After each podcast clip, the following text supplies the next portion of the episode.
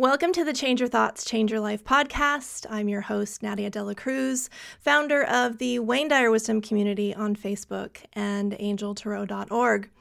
This podcast would not be possible without support from loyal fans like you. And I want to thank everyone who supports me on Patreon. You can find that link and more details about this podcast at nadiadelacruz.com. Now, my guest today is working to heal generational trauma and make the world a better place for our children. He is the co founder of Parent Footprint, an interactive online training program for parents, and the author of Project Love What Legacy Do You Want to Leave? Payman Fazli, thank you so much for joining me today. Thank you for having me. So, I got to give everybody just a little bit of history about how you and I connected because I think it's so fascinating.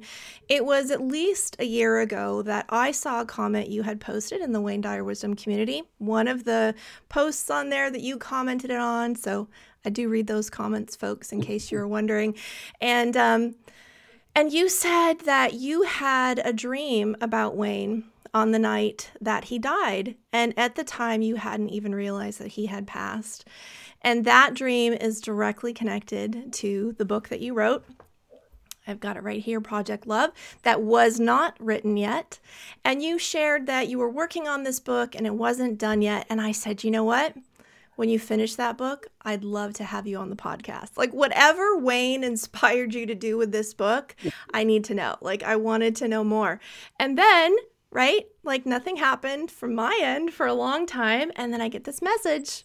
I get this this little Facebook message that says, "Hey, I finished the book." And I was like, "Oh my gosh, he remembered. this is so exciting. Not only did you get it done, like you you finished what was in your heart and put it out there, but you contacted me and sent me a copy of the book and I'm so thankful that you did."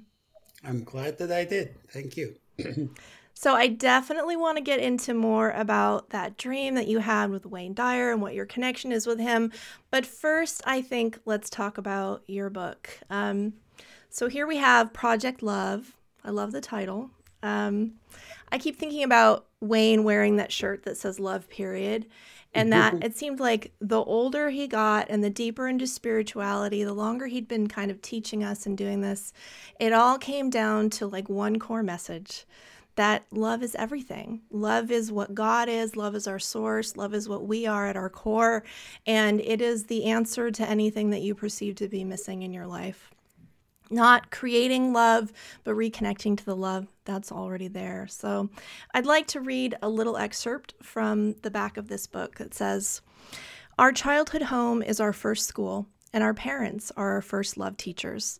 Our capacity to love grows out of our first interactions with our parents and caregivers.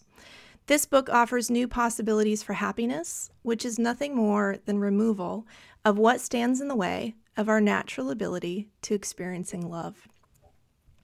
It's such a heartfelt sentiment, and I think one that is timeless. Uh, I know you included a lot of quotes from Rumi in here, and um, I think that's great. It's just like we need to get this. And I would say now more than ever, except I think as as humanity we've always needed to get this. But I want to ask you, what motivated you to write this book? Well, uh, I think the motivation to write the book probably going to come out later. I had no intention of writing a book. I mean, English is my second language, and every time I write an email, I have to read it a few times to get all the, you know, mistakes out. I never thought of myself as an author. I mean, I don't feel comfortable sending a text if it didn't have spell check. So I never intended to write a book. But mm-hmm. where it all started was the instant, the instant I held my newborn child. Mm. I felt like an energy inside my body that I never felt before. So it all started by recognizing that I want to love this little child to the best of my ability. I wanted the world to be a better place because it was in it. So it all started with the journey of my parenting. And uh, I wanted to do the best I possibly can. And mm-hmm. what happened is uh, we experience our love through our relationship to it. Yeah to know the truth about love, we need to examine the examiner, which is the journey and which is the foundation for parent footprint. Uh, I really wanted to do better. I mean, my parents have raised me to the best of their ability and provided everything for my culture best education, best clothes, vacation, food, what have you. But, you know, maybe it's for most of my generation, I didn't grow up feeling that I was loved and hugged and kissed as much I wanted to be as a child. Mm-hmm. And I wanted to make sure that my children don't feel that way. So that was the beginning of it. And we can get more into it, but it was just so started by really learning about parenting and the basis mm-hmm. for parenting. The science of psychology says that we parent based on how we were parented. So mm-hmm. I got really deep into parenting, which is the foundation of Parent Footprint, which is a company I co created with Dr. Dan Peters, who's a child psychologist and author. Uh, the best way to learn something is to teach it. So, so the whole journey of love that Wayne talks about the entry to this lane for me was officially as when I became a parent. Yeah. Well, first, I have to tell you that your writing is exceptional. Not just good, but exceptional. The way you put feelings into words is extremely skilled, and your message come across very clearly. So I really enjoyed reading your book. Now, I was thinking about how you share some personal stories from your childhood and your relationship with your parents. And um, I want to applaud your transparency because I think when we open up people into our own lives, that's when we can do the most good that's when we can show them listen, this is really what happened. This is really how I feel about what happened. People can connect and resonate and learn from that. If we're not willing to share, to really open up and share, um, it doesn't quite reach people in the same way. So you did that. But I wonder if that was difficult putting that into writing, knowing that maybe some of your friends and family wouldn't be thrilled with well, I mean, seeing uh, themselves in a book. the, comment, the comment I've received. So, I mean, this is a book about my childhood. It's a book about my failed marriage.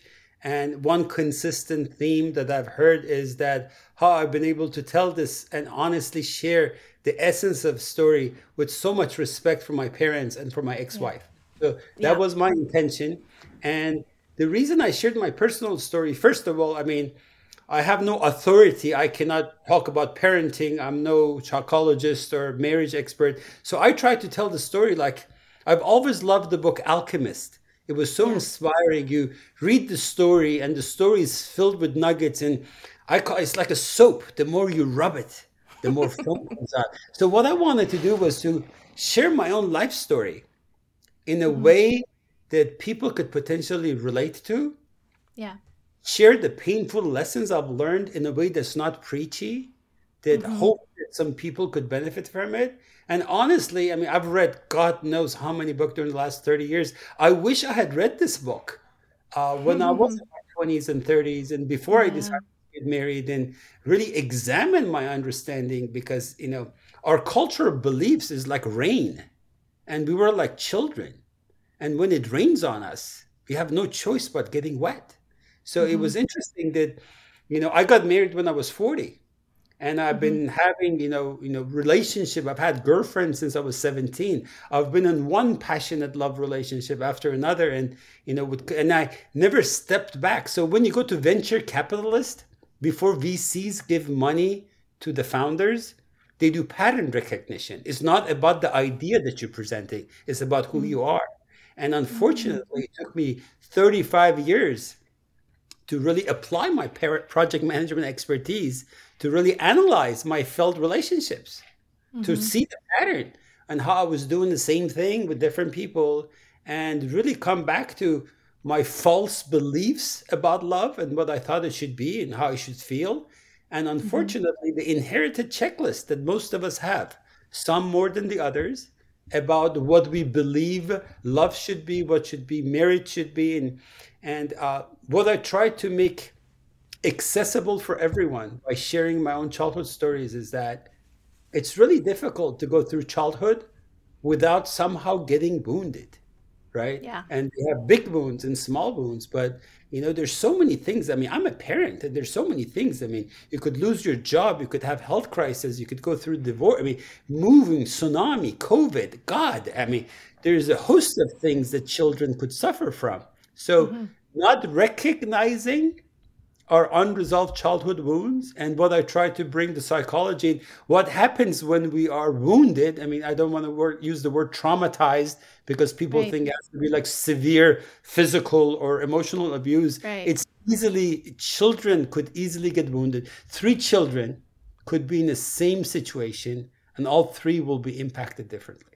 And I try to make the concept of childhood wound accessible and we don't really talk about what happens as a result of children experiencing something that's overwhelming. And what happens, and you don't need to be a psychologist to know that, you try to numb your feelings. You try mm-hmm. to disassociate from feelings. And what happens when you do that for 10, 20, 30, 40 years? Then it becomes a habit. And when you disassociate yourself from your feelings, you're not just choosing to not feel your painful feelings, Mm-hmm. You're learning not to feel your feelings. Yeah. And then you learn not to be in your body. Well, this experience that I wrote about called love, love is something that you experience in your body.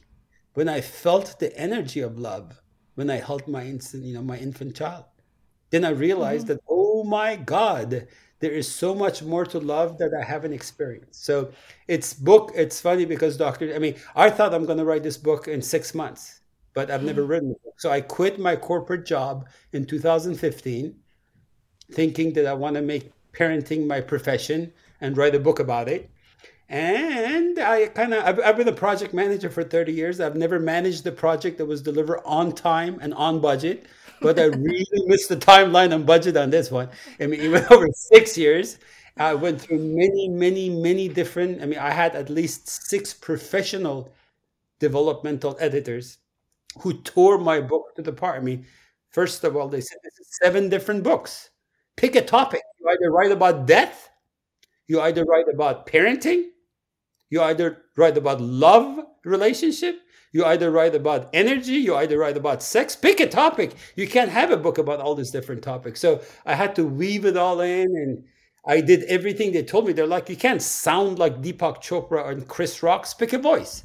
I tried to merge them all and it's been a pain. Because I knew that I wanted my book to create an experience for the reader. And uh, I've been a product developer for a long time. So I did a lot of testing. And that's why it's taken. I could have published this book. I mean, even when iPhone was shipped, it had bugs. I mean, you know better than mm-hmm. me that most products have a ship date and you do the best you can and you ship the product. And they're like, I could have published this book four or five, you know, many years ago.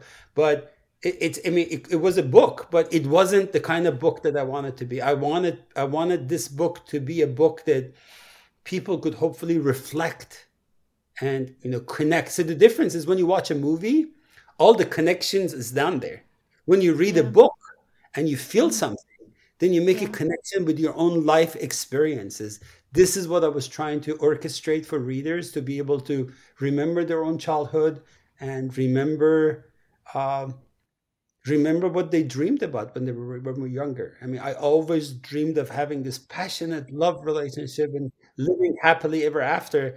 I never thought I would get a divorce with two small children, but I did. Yeah, 2015 was a big year for you because you're, you know, talking about separation from your wife with two young kids. You step away from the the very successful career that you built and as I read in the book, you lost a close friend of yours that year as yes. well. Yes. Losing a friend, going through divorce, quitting my corporate, you know, safety net that I've always had, while uh, building a company and a product. So all of this stuff was happening at the same time, which was pretty intense. So, six years, it took a lot of work, a lot of um, mucking about with the book until it matched more closely to the message that was in your heart. Was that process ultimately a therapeutic one for you? Like, how do you feel now that it's all done? Um,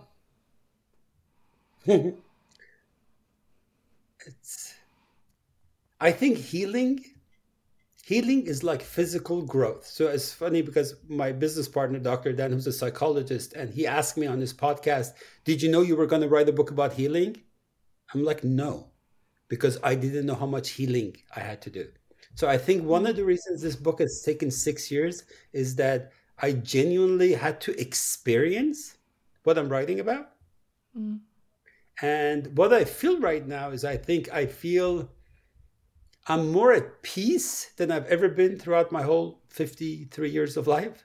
And mm-hmm. I think peace is one of the byproducts of healing. So, you know, you can't watch children for hours at a time to see how they're growing. But if you take a look at their pictures from like three months ago, three years mm-hmm. ago, you can see how they're growing. And I think healing is the same thing. Healing, you don't understand when you're actually healing, but as time passes and you make different decisions, as you process your emotions differently, as you react differently to different situations, then you can kind of figure out how much healing has been done. And I think healing and love is all a journey because it's all about learning and it's all about growing and it's about evolving. So I don't think this journey ever ends, but uh, it's been a really challenging six years. And as we talk about Wayne and the dreams I've had, God knows how many times I was down on my knees. And I'm like, forget this. Really i'm going to go back to job. I'm going to get a job. And and you know it's just like who am i to write a book? Why mm. should i write a book? I mean more than 2 million books were self-published last year. You know you can just upload the document into you know amazon and press hint and get a cover. So i'm like why am i writing a book? So i had to go back to that. Why am i writing a book? And uh, our friend wayne continued to guide me that i'm writing a book for the 90% that don't read help self-help books. I'm writing the books for people who don't know that they have a problem. I'm writing a book for functional alcoholics that have a perfect job and a perfect house and they drink two bottles of wine a night. So I I knew that I'm supposed to do something that hasn't been done before. Yeah. I knew that I'm not writing a self-help book because God knows there's Deepak Chopra and a whole bunch of people who write self-help book, and I never even wanted to put myself in that category. So mm-hmm. I'm a product developer. So my book is a self-help book in disguise. It's a memoir. It's my mm-hmm. autobiography. It's a true story of why I wanted to create Parent Footprint. So I was trying to get this. This is like I use this example like for my friend who only eats a burger no tomatoes, no lettuce. I'm like, this is for burger eaters when I'm trying to slice the tomato and lettuce and cucumber and even some spinach in there. So they eat it while they eat their burger. So uh, that's the same idea. So the whole idea, parent footprint, mm-hmm. came to fruition as my wife and I were faced with divorce with two small children. And we didn't seek therapy. We didn't seek therapy. And I built parent footprint for the 90% of people who either don't have the time, the money, or perhaps the courage to walk into the office of the therapy. So that's what Parent Footprint is. It's an interactive training that simulates the experience of sitting down with their trainer, with a therapist, so you can examine your childhood. Because the science of psychology tell, tells us that we parent based on how we were parented and that our mm-hmm. emotional reactivity to our children is not because of our children is because of our own childhood issues so I yeah. built Parent Footprint, and the book is kind of similar. It's a true story of why I've done it, and it's a true story that uh, we owe it to our children to experience true love. And true love is experience on the other side of healing. It's not needs based. You got to be in your body, right? You got to be in your own heart. Self love means self respect. Self respect means honoring your preferences and a whole bunch of that that's in the book. And because mm-hmm. we are modeling, we're modeling what a loving relationship is to our children. So my story is that the worst thing you can do to your children is to stay in an unhappy marriage and teach them the wrong beliefs about love, which is unfortunately the advice I got. So when I was unhappily married, not 90%, not 99%, 100% 100% of my close friends and family was that stay together. Stay together, put your kids through high school, and once they go away to college, you guys can separate. That was that was unanimous. They're like, mm-hmm. you're not fighting. This is not the. I mean, just just set it up. They're like, everyone's feedback is like, you're a parent. Life yeah. is not about your happiness. You're a parent. And my story is that when you're in an airplane and something happens, the oxygen mask drops, they tell you to put the mask on your own face because if you pass out, you can't help your children. So my story is that only happy and healthy people can raise happy and healthy children. And I've applied my project management to really get the root cause of my unhappiness, which had nothing to do with my poor wife. I was unhappy way before she came along, right? Yeah. So, uh, and when we That's identify, insightful. Yeah. And when we identify the source of our own happiness, I mean, the, the, the, the, illusion of marriage and love is that you find someone to complete you. Well, no one can complete you if you're not whole. Yeah. I think actually when we're in relationship, it's the perfect opportunity to figure out what we need to work on in ourselves because that's when we bump up against our own wounds. We bump up against triggers that go, okay, um, there's pain here. It's not that my husband or my wife is causing pain, which is the, the, the quick, easy thing that pops into our head. Oh, you're doing this to me.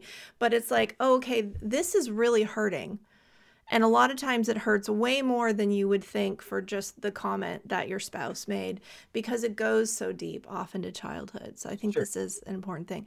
One thing that I like that you said in your book that I think a lot of people could relate to he said, For my parents' generation, the definition of a successful marriage was when one spouse gets to bury the other, regardless of what happens along the way, meaning till death do us part, right? Like you just stick it out. That means you succeeded because you didn't walk away from that marriage. And the definition of parental love was to provide the best possible lifestyle and education. And you talk about travel and education, but a lack of affection, a lack of feeling that that love and support and and compassion. Um, so I think that so many people were raised with sort of that definition. Um, right. You know, culturally, I think there's some differences, but um, a lot of people think, yeah, you just you just stick it out, and that's what makes you a good person or a good parent. Not realizing, you know, how that translate, how that trickles down into the lives of the children, and then what kind of lives they're going to have, and how they're going to raise their children. And it just goes on and on and on. Well, I built a company from this idea. So the whole idea of parent footprint is yeah. exactly based on what you mentioned.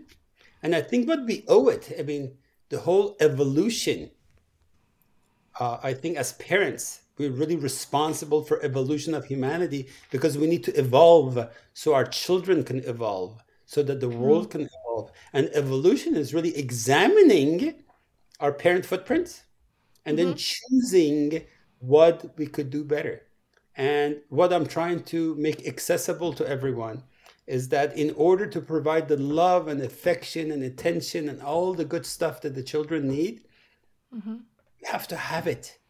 We have yeah. to have it. So I bring a project management approach. That's why I try to use, I mean, I'm sure that you can relate. It's action oriented writing. I'm writing every sentence because every sentence has a purpose.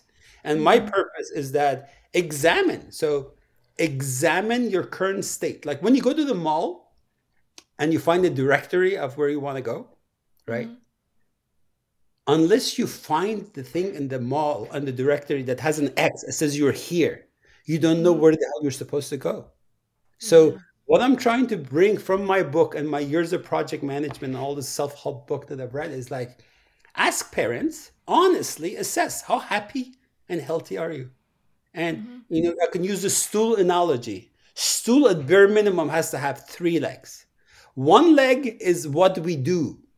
If you are miserable in what you're doing, like yeah, was most people, you drew a one and a half hour commute to your home because you bought single family detached home in a place where your kid can go to good school, and you spend three and a half hours in traffic, and you go to this job in which you've been sitting at the same level for 20 years. So I don't want to get into it, but a lot of people, you have to be honest with yourself. Say, are you really happy with what you do? And and happiness is relative, but some people are actually miserable with what they're doing. Are you happy with what you do? One leg of the stool is what we do. One leg of the stool is who we're with. Are you connected in your intimate relationship? Are you physically connected? Are you emotionally connected? Do you have the shared goals, same vision, same style? That's the other one. And the third leg of the stool is our body. How do you feel about your body? How do you feel about your body? If you're overweight and you're eating all this crap and you're drinking and smoking and you're too tired to walk up the stairs, you go to this job in which you're miserable in three hours in this thing, and you don't remember the last time you kissed your wife or made love. I, I'm tell, I can tell you that you know you cannot raise happy, healthy children because energy. What I try to make available to everyone, the knowledge of quantum physics and all we know about energy. Fifty years ago, people used to smoke in the car with their children. Not even 50. I mean, not, we're not, talking 10. Yeah. Maybe 10, 20 years ago. But at least people who are, uh, at least people who want to hurt their body with smoke, they go step aside from their children because they understand secondhand smoke could hurt them, could kill them. Yeah. And what I'm trying to make accessible is that our toxic energy is passed on to our children, just like secondhand smoke. You know, there are yeah. tons of report that shows that, you know, people who work longer hours at their jobs, right? They get home later, right? But they're actually really, really happy with their kids. And they don't get mm-hmm. to take their children to the park and throw balls and do all that stuff. They actually spend less time with their children, but they're actually happier with their work their children grow up to be happier individuals than people who get home earlier, take the kids to the park, throw them, take them to the you know karate class and you know extra math and all this other parenting thing. But when they're not happy, they're passing on that info, that that that toxic information. So again, how happy are you with what you do? Yeah. I wasn't. I mean, I was pretty successful, but I wasn't really passionate about what I was doing. So I wasn't happy with work. I wasn't connected to my relationship. And once I realized that I'm passing on these footprints to my children, mm-hmm. I decided to break that. And that's my story. That's my message. And that's my life. Yeah. If we don't bring our best selves to our children, it's really not about the hours that we spend with them. Um, I'm a parent of two young kids. I have a five year old daughter and an eight year old son, and they are my world. And, you know, I, so I'm ha- kind of have my finger on the pulse of of pa- the parenting experience. And um, you know, one of the things that's been coming up recently is that you know if we're if we're stressing about the holidays and like oh we have to do all the things and we got to make it perfect and we got to buy all the presents and we got to do all the decorations and we got to go to all the parties and whatever it is and then as a parent we're just stressed out and we're not enjoying it then our children aren't enjoying themselves either and that they really feel our love and our connection when we're relaxed, when we feel relaxed, and then we can feel happy. It doesn't really matter what you're doing or, or even how much time you're doing it for, but that the time that you spend with them, the only way to really be there with them and have that connection. It's about quality over over quantity. I love the quality versus quantity. What I love to add to yeah. that is that you can't fake it. Yeah. You cannot fake it. Mm-hmm. Children feel your energy like your dog, your pet does. Children can sense your energy. So if you what did Wayne say? You you can't give away what you don't have, right? So you cannot give away what you don't have. So you have, and so to me, it's like I use the analogy of money. Like love is like money. You have to have it to give it. Now, it could be inheritance. You could receive love from your parents and you pass it right on to your children. You could receive money from your parents, right? You could inherit a lot of money. But a lot of first time millionaires come from actually really poor upbringing. You can work your ass off and learn and become financially, you know, prosperous. Mm-hmm. And you can learn about what it is to love. And learning about love is, as I say in the back of my book, is really identifying the barriers to love and what I try to make accessible in my book is that most people are unaware of the barriers to love. Once yeah. we were hurt as a child, or if we weren't mm-hmm. raised in a family, and for most of us at least, it wasn't just my culture, criticizing was a way to help children excel in academics and in sports activities. So most of us have been criticized. A and lot. criticizing a lot and, and criticizing is, is is emotional wounds mm. not being loved for who we are. So, yeah.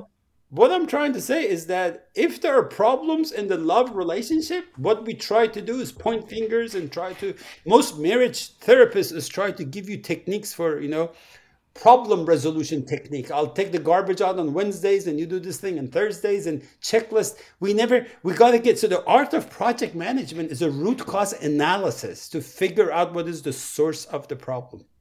Mm-hmm. And what I try to make accessible, the source of most, the source of most problems in love relationships. Yeah. Actually goes to our childhood. It's not because the love relationship triggers the hell out of it for sure.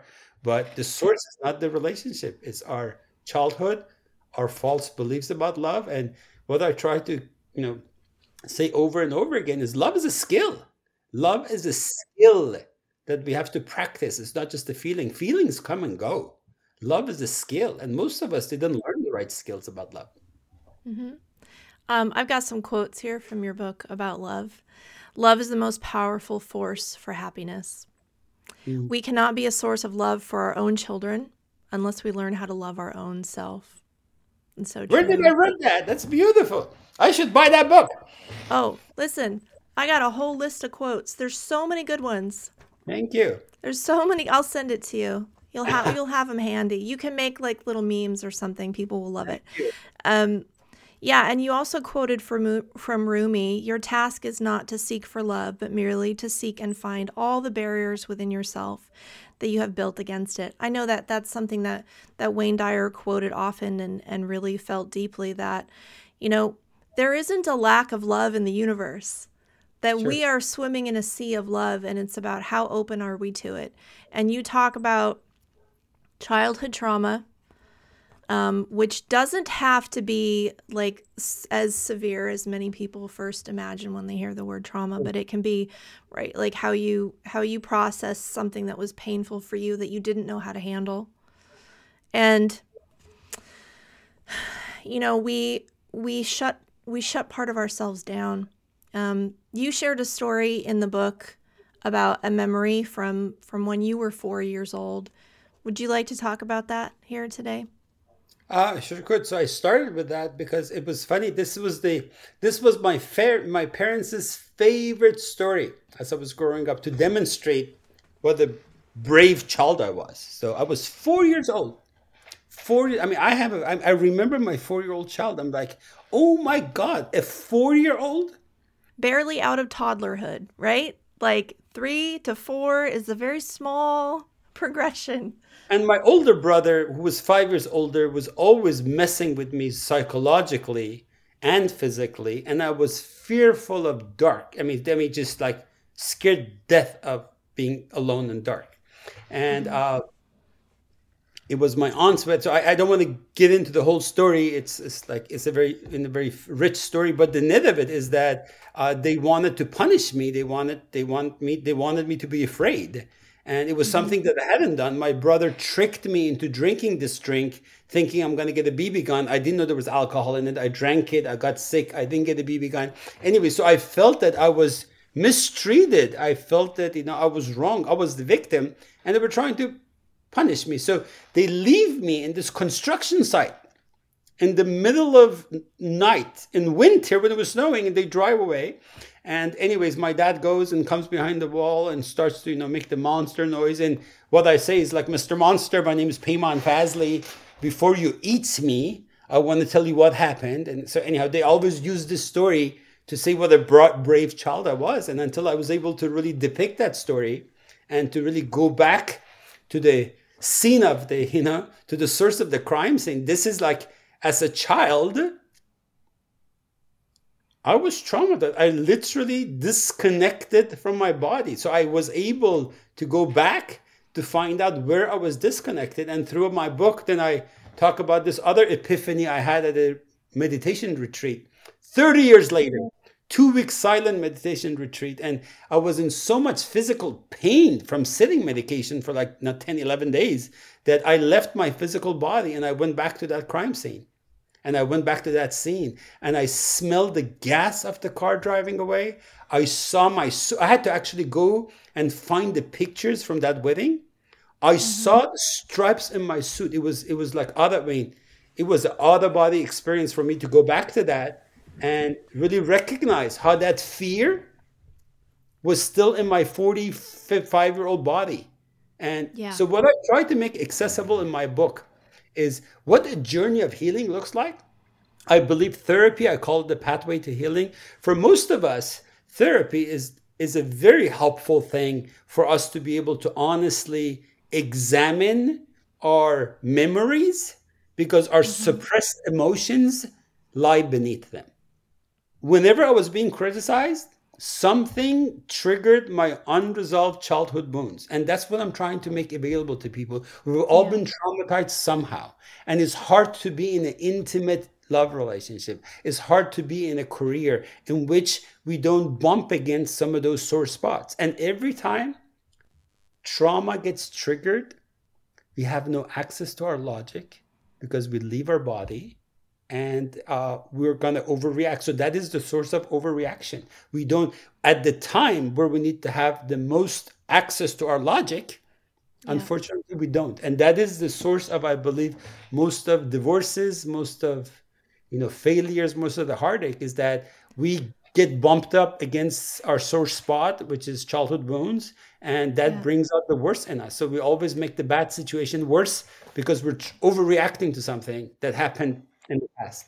So many people have their own examples of this, have their own stories that they, like you said, it was a funny family story of look at how brave you were, right? But there, but there was trauma underneath that, and I think that, you know, I'd love to to sort of step back to that story for a second because there were things that stood out to me that I think are important, um, not just about your story, but about how people can identify, start to identify these stories in their own childhood.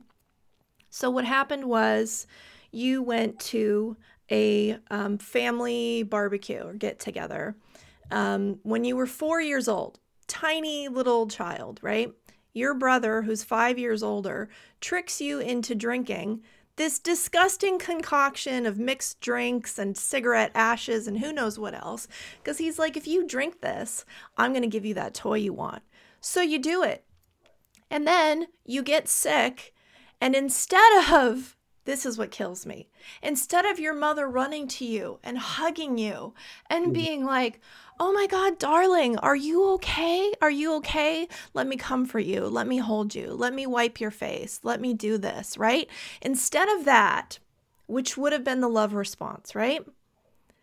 They got mad and they said, Oh, I can't believe you're making us leave this party. How could you screw up again? And they throw you in the back of the car. You're still getting sick, drive you in the dark to some abandoned construction site, four year old boy, and to teach you a lesson, they drop you off and pretend to leave. So you believe that you're now abandoned in the night, four year old, who's sick because of something that wasn't even your fault. And then they come around the other way and sneak up on you and make monster noises.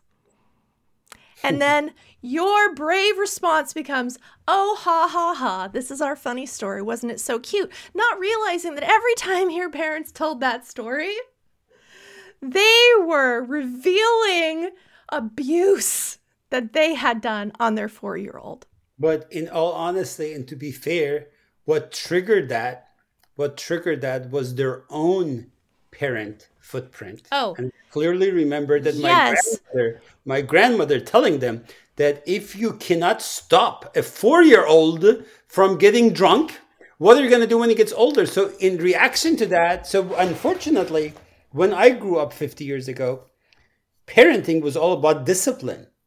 Discipline. And when you're in the yes. discipline mode, that love that you talked about, oh, hug you and clean your face, those yes. two things are not, those two things are contradictory. You're trying to teach them, you're trying to make sure they won't learn. But let me stop you there. Let me stop you there because I'm not saying that they were not taught this. I'm not saying that it wasn't modeled for them.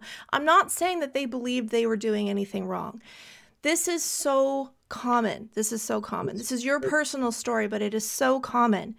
And we can forgive it in a story like this. We can forgive it because you weren't wounded, you weren't hit, you weren't sexually abused. But those things pedophilia, sexual abuse, beating a child, locking them in a basement, those things are taught and learned in trauma responses from generational trauma too. True. So I don't think that we need to excuse any of it. We can understand it, but I don't Yeah. think we need to excuse any of it. I agree. I agree. And uh, sadly, is that there's still, I mean, statistics that's like heartbreaking still to this day. And again, I got a lot of this research through the work I've done, and read different books. To this day, 2021, one out of three girls under age of five are sexually molested by someone from their immediate family and one out of every four or five boys. that it, the worst thing that the worst thing that could happen to a child even worse than physical abuse is sexual abuse children are being abused as we speak it's insane and and what i'm trying to say is that most of the problems in the world and i try to use stories of dictators you know hurt people Yeah. hurt people. And I think that as a parent, we're responsible. One is not hurting our poor children and call it, you know, discipline.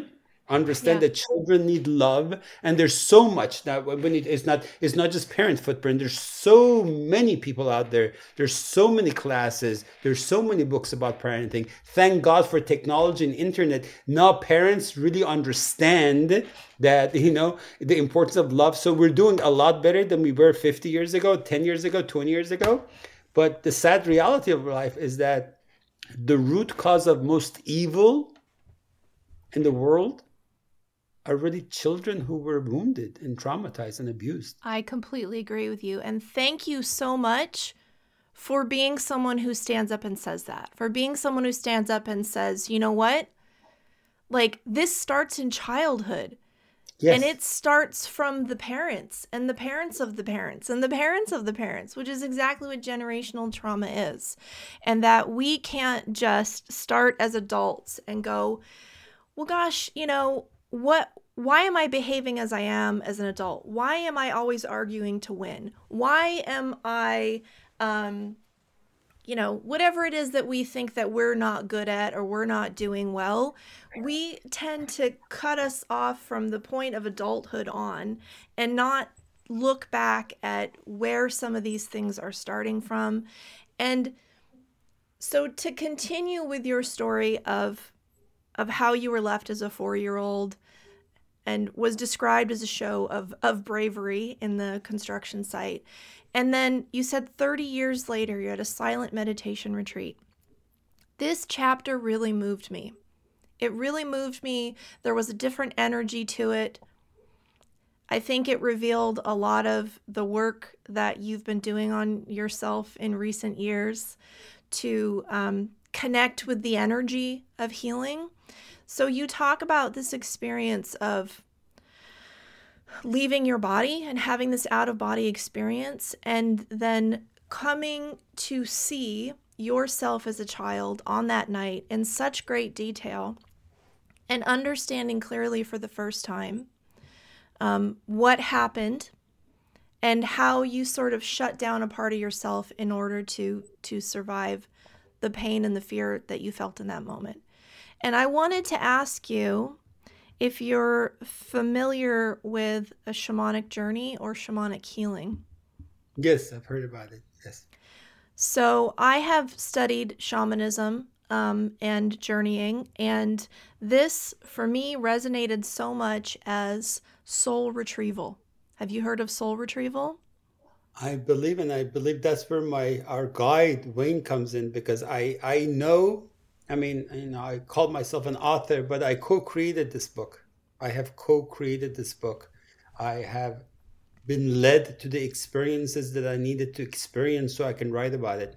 That's why it has taken six years. So I really, I really believe that something profound has happened, and that's why I've dedicated. I told you I walked away from 30 year career in 2015 and uh, Mhm. i'm taking this message on the road because i believe i mean i don't want to call myself healer but most people who become healers are people who were in some severe pain and somehow Yes.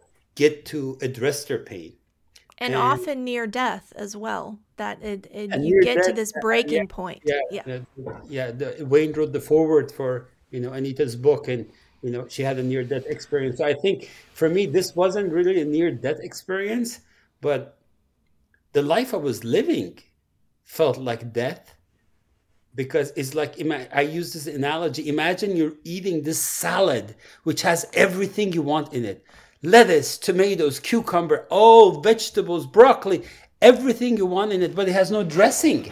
It has no dressing, and you're trying to eat it and enjoy it, and you think there's something wrong in it. I lived, I mean, my checklist I have a water ski boat, I have a boat, I have a convertible car, every kind of watch I wanted, beautiful house, beautiful you wife. Had it all. I had it all, and I was still unhappy. And my core definition was that there's something wrong with me. There mm. has to be something. What else can I want? And that's what my parents told me. My, honestly, when I wanted to get a divorce, my family wanted to me wanted me to be hospitalized. They're like, there's something mental with this case.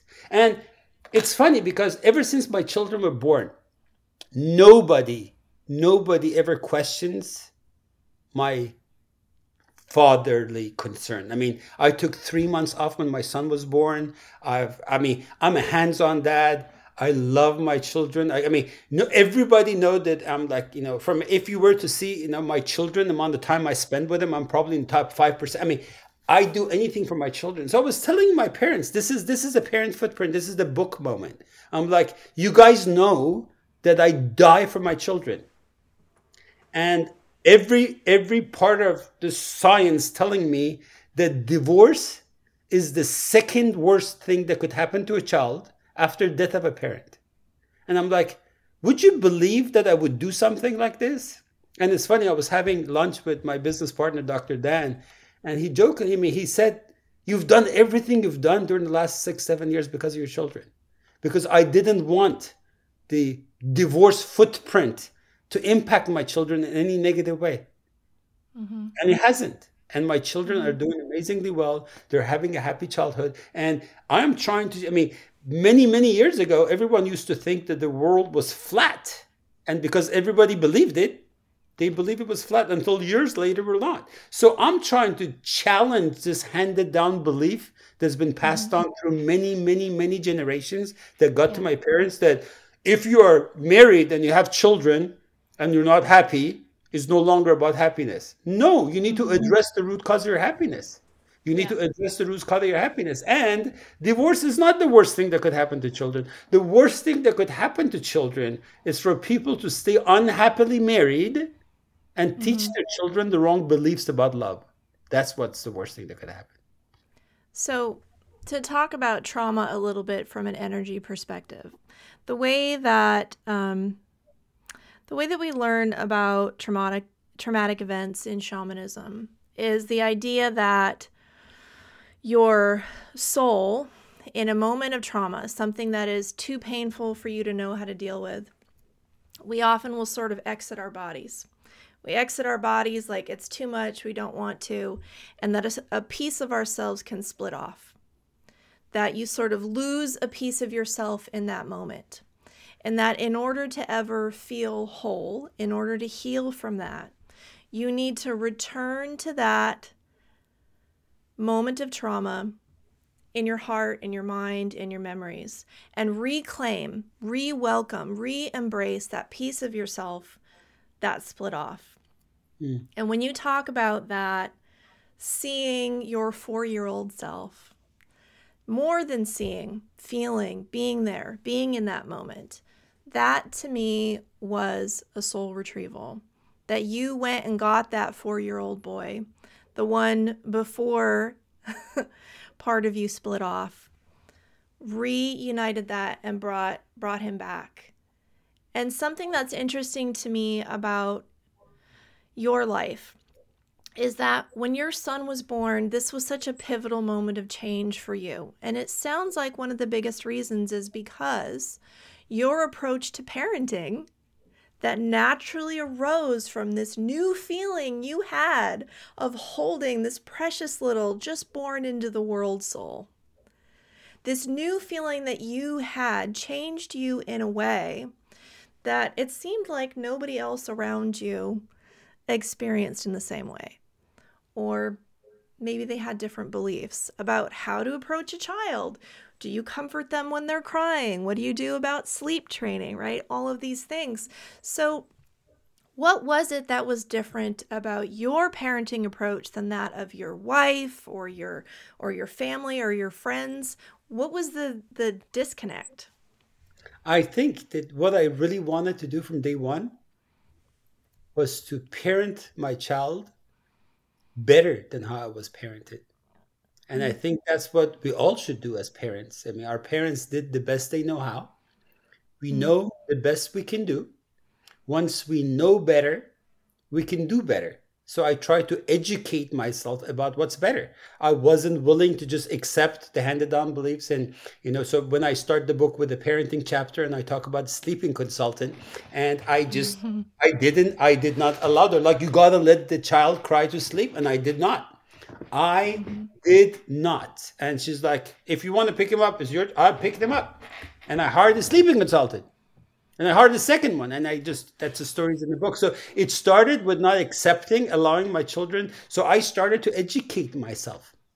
And but I what what was it that your wife and you, particularly between the two of you, disagreed on about how how to raise the child or how to respond to I the you know pretty much every goddamn thing because what I try to make and when you're dating someone, the last thing you try to assess is the parenting. That's you never think about oh, that. Oh, not me. I did.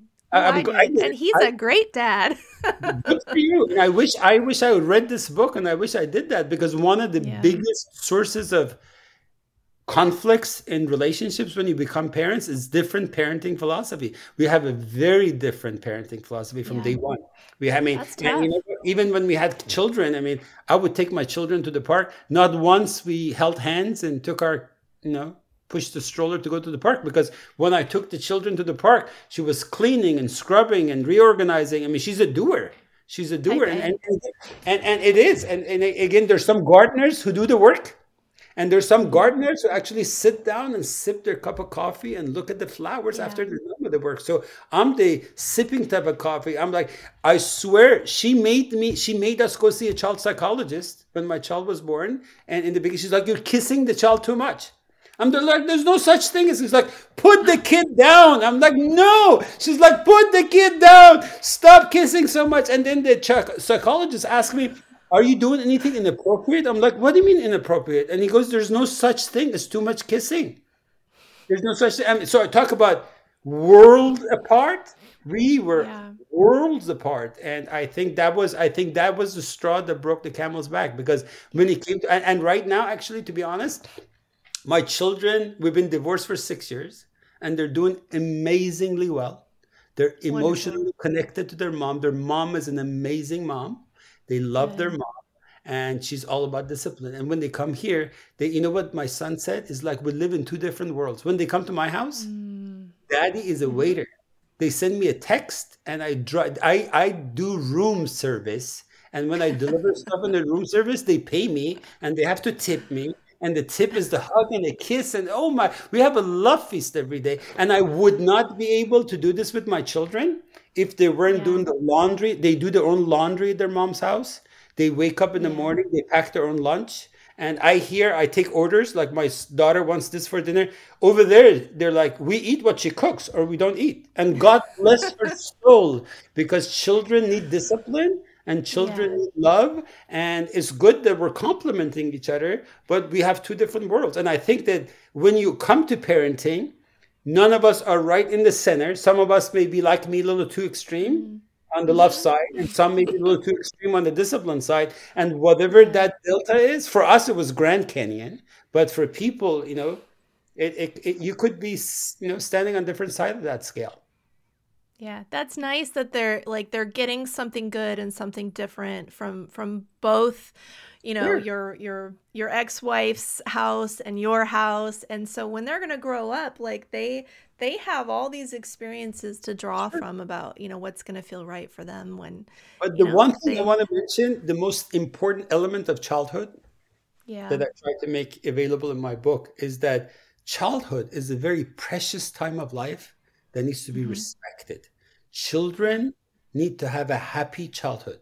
And when Yeah. children have a happy childhood, they don't even know if their parents are married or divorced. Children need to have a happy childhood. And children need to play. Children need to be loved. Children need to be protected. Yeah. And once you do that, I think you're giving them the biggest boost they can have in their life. Well said. There's a quote from your book. It says, True love begins in our homes with our parents, if we are lucky, or with our children once we become aware of our enormous responsibility as parents. Yeah. Well it, is an done. enormous, it is an enormous responsibility because our number one responsibility is to love our children. And what do we know about love? What do we learn from our parents. Yeah. And what do our parents know about love? Is what they learned from their parents. So the whole evolution is that we all need to step back, you know, and recognize what is it that we can and want to do better for our children. Yes, I love that. And it's so clear that you've done this deep dive into why do I feel this way and what isn't working for me and how do I want to raise my own kids. And you went deep, and I applaud you for that. I applaud you for the deep dive that you've done. And you came back with all this gold to share with everybody about the importance of childhood and love and connecting with one another and um, therapy. Yeah. Now, there was one thing that you wrote in the book that I wanted to mention before we move on. I want to talk about Wayne Dyer. But um, for we spoke a little bit about your process of writing this book, and there was a quote that really touched my heart that said, "I started to write because I had no one to help me process my emotions after my son was born. If my wife had the patience or capacity to listen to all that I wanted to share, I might not have discovered my passion for writing that makes me feel like I'm talking when there is no one there to listen. And we're listening. So thank you for writing. Thank you. Now, Wayne Dyer, mm, he's been present in your life. I want to tell you, I can hear his voice. I can feel his presence. I know without a doubt that some of this book, if not much of it, was channeled with the help of Wayne with his presence in your life. So, when did you first discover Wayne? You know, what kind of impact did he have? And and then let's talk about those dreams. So I've been reading self-help books. Wayne's always been one of my favorite authors, but uh, I never knew that how deeply, you know, he's been guiding me. So uh, it was uh, 2015, and I was contemplating divorce with two small children, which was a big step. Uh, and I just knew that I wanted to go somewhere. I wanted to go somewhere and really step aside and really con- this was a big decision I wanted to contemplate. And this was the beginning of trusting my intuition. And I do talk about intuition. And in order for us to have access to our intuition, we need to be in our body. And for those of us who were traumatized and not used to being in our body, we don't have access to our intuition. I knew I wanted to go somewhere. And I love lakes. I have a water ski boat. I've lived in California for 40 years. I've been to every lake in Northern California. So I had a train I had a session with my trainer at the gym the day I was thinking about going somewhere. And he said, Hey, by the way, next week we have to cancel our you know workouts because I'm going to Lake Almanor. I'm like, where the hell is Lake Almanor? Lake Almanor is one of the best kept secrets in California. It was a lake I never heard about. So as soon as he said Lake Almanor, I felt in my body that that's where I'm going. And I'm like, I'm going to Lake Almanor. And the person he was staying with was his dad's best friend who was a real estate agent. So I got the phone number, I called her, she found me a house on the lake, and I decided to go spend the week there last week in August of 2015. As I got close to this lake, I mean, I don't know for those of you guys who have been to Lake, you know, uh, Lake Tahoe, it is kind of as beautiful as Lake Tahoe, but the way it was 300 years ago is the first man-made lake. It was, I mean, what I can tell you, the first feeling as I saw the lake, and I'm like, oh my God, this is where I want to die. This is, I swear to God, I'm like, this is where I want to die. I wasn't thinking about writing a book. There was no Wi Fi, there was no cell phone connection. And I remember having this really lucid dream with Wayne and I talking. And it was like really deep dream, and he's telling me like, "You got to write a book." You got to write a book, and you got to write a book because you. I mean, and all. I mean, I can go back to it, but the stuff is like, no, no, no. You you got to tell. He's like, you got to tell the story in his language. He, he said, you got to tell the story in a way taxi driver can understand. Anyone can understand. You got to tell it to the people who need to hear it. You got to tell this to people who don't read my kind of books. That's what he told me. Mm-hmm. I'm like, so everything I've done goes back to that. I built parent footprint awareness training to simulate the experience of sitting down with therapists mm-hmm. for those people who don't go see therapists.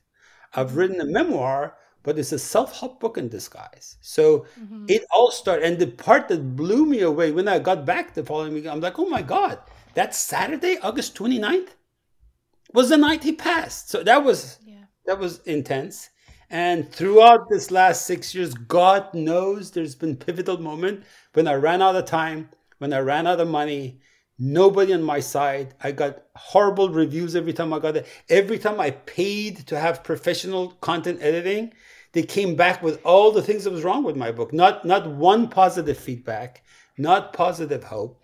And uh, I've had many, many dreams. And the amazing part that I haven't shared with anyone in each one of these dreams, we remember all of our previous dreams and conversations. It's like a, it's like watching a Netflix series. It's like you continue where you picked off.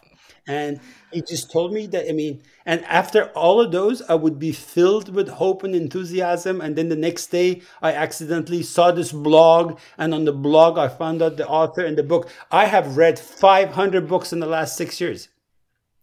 500 books. I just had a surgery on my elbow at UCSF last week because my elbow reading on the book. You know how you have oh. carpal tunnel? I have yeah. elbow tunnel from reading 700 books. And you know what? I didn't go to Amazon to order 700 books.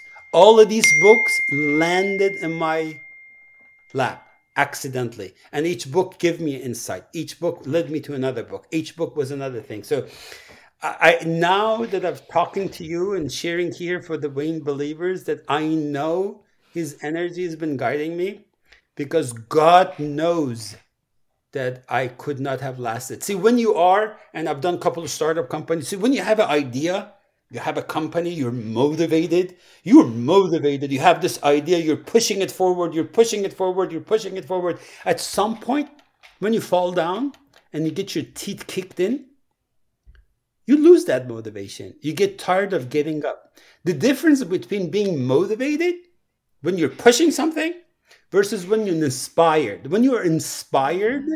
you're being pulled. And God knows that I've been pulled and dragged through the last six years, and I cannot take full credit. And how the book came, and I see how it was, and how the stories weaved in together. And I, I honestly, I would not be able to take credit. At best, I've been a co creator and the timing of my dreams with him.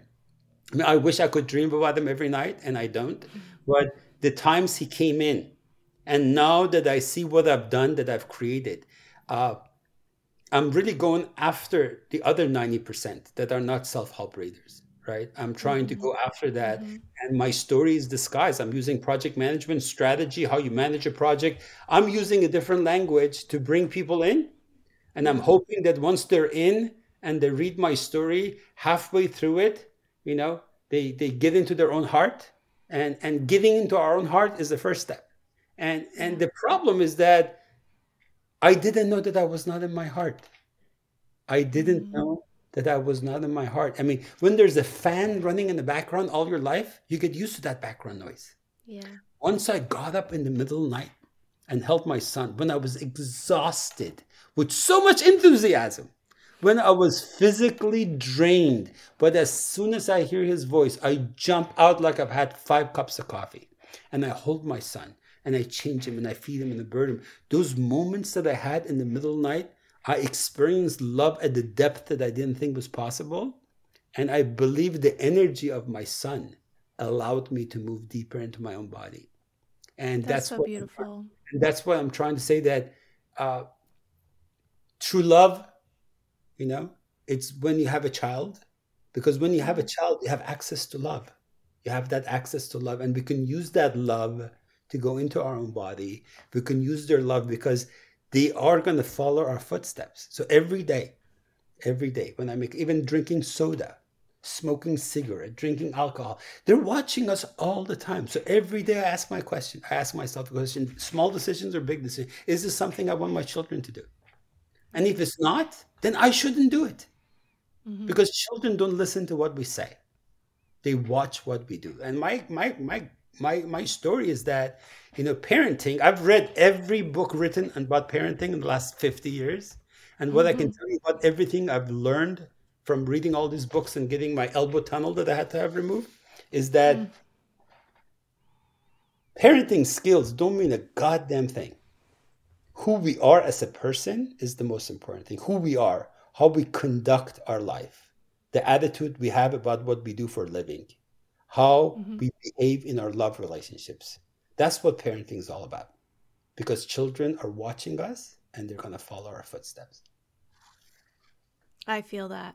Thank you. That was so beautiful. Thank you so much. Thank mm-hmm. you for for pouring 6 years of your work and your research into this book. I think it is going to reach people and bring that bring them into that space of love within themselves, which you're right is the first step and what you said about um, inspiration you know and i hear wayne over here saying you know inspiration is when an idea gets a hold of you right it's it's something that draws you forward and thank you for sharing your your dreams with wayne um, it is so funny i have spoken to quite a few people now who have had wayne pop up in unusual ways one was in a tarot reading and Wayne pops up and says, "You need to write that book." So he is he is motivating people and um yeah, I love that he's been a part of your path and that we had an opportunity to connect today. Thank you. Now, for people who are interested in learning more about Parent Footprint, um, where do they go for that? So, uh, Parent Footprint, parentfootprint.com is the first generation of truly online training for parents. So instead of a 60 minute video that you know most parent trainings are all about, this is actually chunked into 12 three to five minute videos that are optimized for your cell phone. So instead of you know going on Facebook when you're in the bathroom or when you're waiting to pick up your child, you can watch these two, three minute videos that are profound, insightful, you know, conversations with Dr. Dan. And each one of those videos ends with a multiple choice question. So the first one he says that we talk about love. Love is the most important element of parenting. So he starts mm-hmm. the parent footprint training starts with this question. When you think about your childhood, do you remember being loved all the time? Mm. You remember being loved most of the time. Or when you think about your childhood, you really don't think you were loved the way you wanted to be loved by your parents. And it's funny because most people say I was loved all the time or most of the time. See, mm. I've been a consultant for many years and I sat down with Dr. Dan and said, I've been seeing therapists for 30 years. What's the first thing that needs to happen when they come into your office? When do you know they're ready to leave your office? And we, it took us six months to design it. And that's why we came up with this question. See, there are two types of people that mostly go to therapy. There are there like me, they talk so much, they don't allow the therapist to say anything. Or they're like my ex-wife who've been dragged into therapy and they don't share much, so the therapist can't ask questions unless the therapist asks some questions, right? Until that interaction happens with Q and A, you would not gain what you gain from therapy, which is awareness. To become aware of something you didn't know before you go to therapy. So we built parent footprint awareness training with profound insights and Q&A to have awareness about your childhood so you can choose how to parent your children differently. And that would be parentfootprint.com. And my book, Project Love What Legacy You Want to Leave, is a true story of how this idea came into fruition. And that book is available on Amazon and on my website, paymanfazli.com. Okay. Now, you asked an important question for us, and I want to turn around and ask you what legacy do you want to leave? Love. Love. And the way I want to leave a legacy of love by the way I conduct my personal and professional life. I'm raising my children to become aware of their natural gifts and their passion and have enough self esteem and confidence to pursue their passion. Because when we do what we love, we love who we are. And uh, I'm raising my children to model what a loving relationship looks like. I want my children to know how it feels to be loved, how it feels to be respected, so they become capable of loving and respecting others and expecting to be loved and respected. So at the end of my life, I will measure the success of my parenting journey by how my children feel about what they do and how my children feel about who they're with. Mm. It all comes back to love. Thank you for spending this time with me. Thank you for sending me your book and getting in contact with me after all this time. And for all our listeners, thank you for following Change Your Thoughts, Change Your Life and telling your friends about it. The full video for this episode will be available to subscribers on Patreon. You can get all the links and more details at nadiadelacruz.com. Until next time, take care of yourself and take care of each other. Namaste.